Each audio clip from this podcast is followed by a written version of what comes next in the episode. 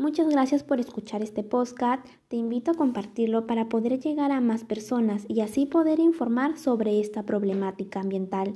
Recuerda, quizás no puedas cambiar el mundo, pero sí al pedacito que te toca. Que se ponga de moda el planeta.